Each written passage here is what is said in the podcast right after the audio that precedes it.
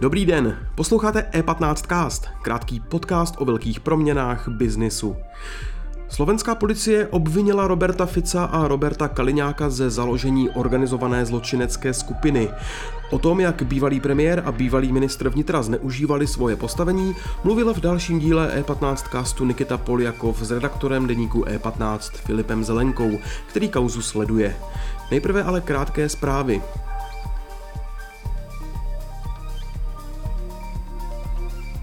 Roční spotřeba piva v Česku se v roce 2021 propadla na historicky pátou nejnižší úroveň od roku 1950.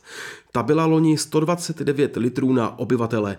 Pivovary zaznamenaly celkový pokles výstavu o 2,8%. Dařilo se naopak exportu, který téměř dosáhl rekordní úrovně. Předseda představenstva a majoritní akcionář skupiny Arka Investments Rastislav Velič je z rozhodnutí městského soudu v Praze od včerejška v úpadku.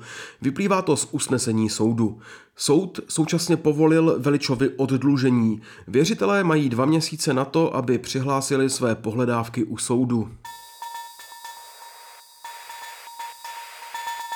Velká Británie včera rozšířila protiruské sankce o dalších 26 jmen. Na sankčním seznamu jsou nově zejména vysocí představitelé ruské armády, včetně velitele jednotek, které jsou podle dostupných informací zodpovědné za masakry civilistů v ukrajinském městě Buča.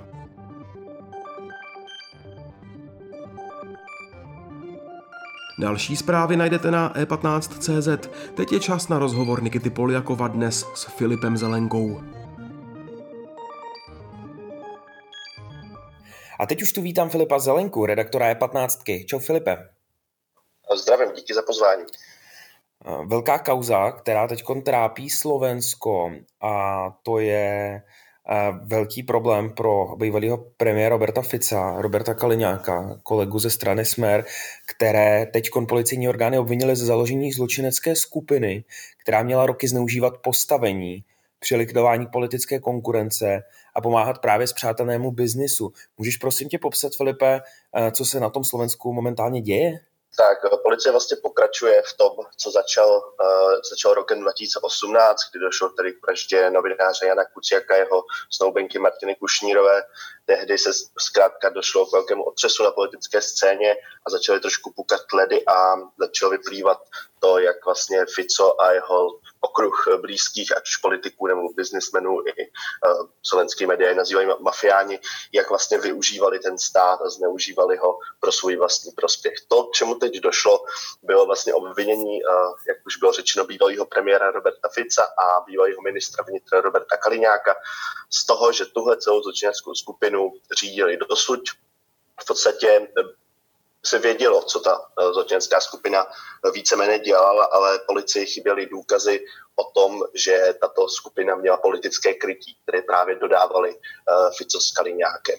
K tomu se policie dobrala vlastně díky takzvaným kajucníkům, tedy spolupracujícím obviněním, kteří začali mluvit a kteří dále rozkrývají celou tu komplexnost toho systému, protože těch kaus je už opravdu mnoho, vlastně opravdu non-stop poslední čtyři roky, zejména poslední dva roky něco, něco vyplývá na povrch. Mm-hmm, dá se aspoň na nějakým konkrétním příkladu ukázat, jak mohla tato ta zločinecká skupina, jaký teda slovenská policie nazývá, fungovat? Mm, určitě tomhle konkrétním obvinění jde zejména o vlastně likvidaci uh, politické konkurence, zejména dvou politiků. Uh, těmi jsou tedy Andrej Kistka, bývalý prezident, a Igor Matovič, bývalý premiér, teď už bývalý premiér. Eh, v té době to vlastně byli hlavní konkurenti strany Směr, eh, která byla dlouholetým hegemonem politické scény. Eh, proti Kiskovi Robert Fico v roce 2014 prohrál v prezidentských volbách a Igor Matovič byl vlastně takovým dvorním kritikem strany Směr.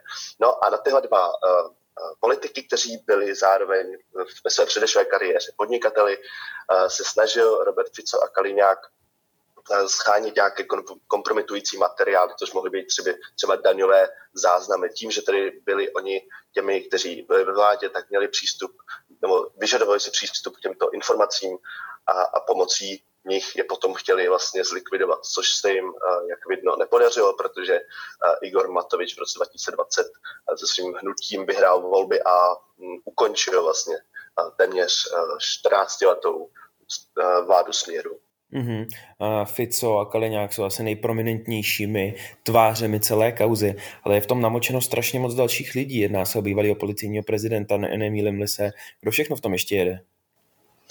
Uh, my jsme tady vyjmenovali všechny, kdo v tom vlastně jede, tak my jsme tady byli opravdu dlouho, nicméně ty hlavní jména uh, jsou uh, Norbert Beder, což je slovenská média ho označují jako nitrianského oligarchu, uh, anebo právě bývalý policejní prezident Tibor Gašpar. Nicméně v průběhu těch let ty vyšetřování už odkryly vlastně celou strukturu, jedou v tom prokurátoři, jedou v tom soudci, jedou v tom podnikatel, jedou v tom bývalé policejní špičky. V podstatě eh, celé bývalé vedení policie bylo v posledních letech obviněno eh, těch kaus, ať už je to dobytkár, jidáš, očistec, boží mlíny, nebo teď právě eh, nově sůmrak, tak těch kaus je už opravdu tolik, že těch lidí je možná desítky. A někteří z nich už se právě přiznali i k tomu, že ty obvinění, které policie vznesla, se zakládají na pravdě a začali spolupracovat a díky tomu dochází k dalším a dalším vlastně takový ten efekt stěhové koule dochází k mm-hmm. dalšímu a dalšímu obvinování. Mm-hmm. Zmínil jsi propojení se slovenským biznesem. Můžeš nastínit, jak, jakou roli v tom slovenský biznis hrál konkrétně nějaký podnikatele a případně mm. jak z toho benefitovali? Mm, určitě.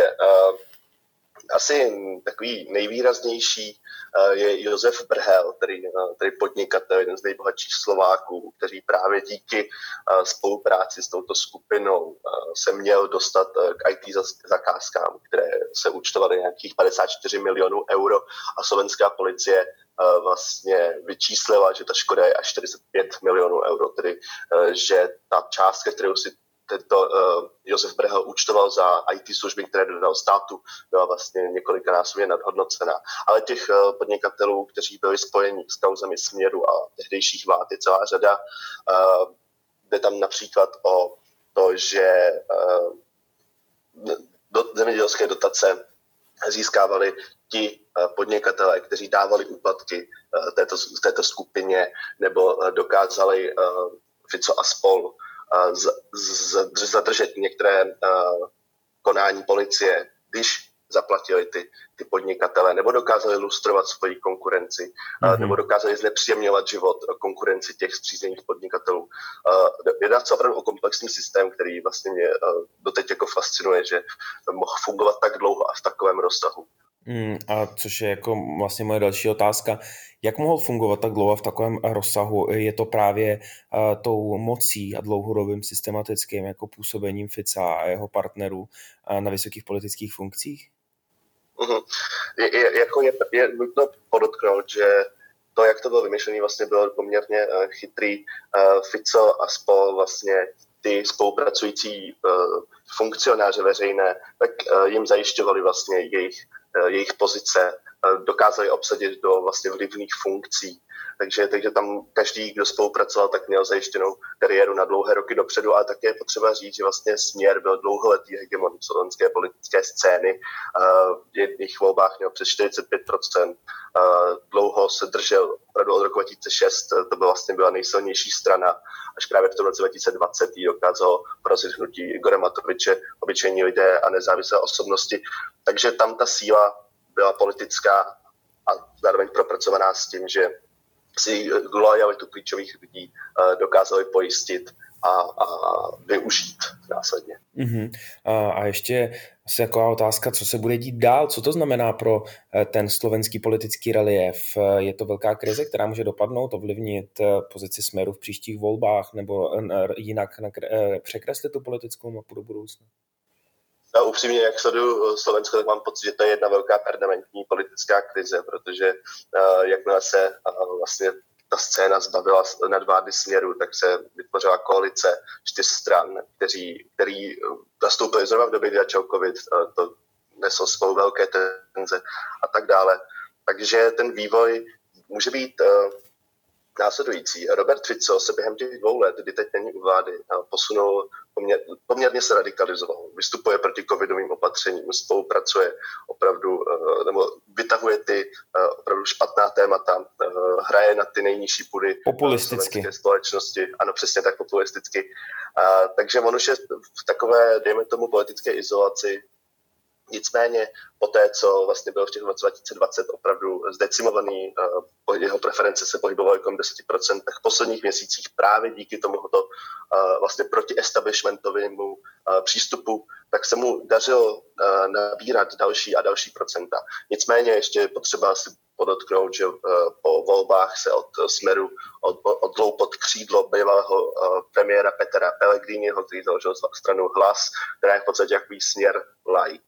Takže, hmm. takže tam uh, už má novou konkurenci, má důvěryhodnější konkurenci pro ty lidi, takže ty lidi, kteří mají aspoň nějakou elementární ještě důvěru v instituce slovenské, tak ti se zřejmě uh, přilnou uh, k hlasu vlastně Pet- Petra Pellegriniho, která je zároveň podle preferencí zároveň stále nejsilnější politickou stranou na Slovensku, takže ten vývoj predikovat bude opravdu těžký, protože já bych si před dvěma lety opravdu netipnul, že se smer dokáže nějakým způsobem zrehabilitovat a nabrat další procenta. Takže těžko předpovídat v, tomto, v, mhm. tomto, v této chvíli. No, uvidíme, Filipe, co se bude dít dál. ti děkuji za tvůj čas, měj se hezky. Já taky díky moc a mějte se. Díky za pozornost. E15cast můžete poslouchat ve všech podcastových aplikacích a na webu e15.cz.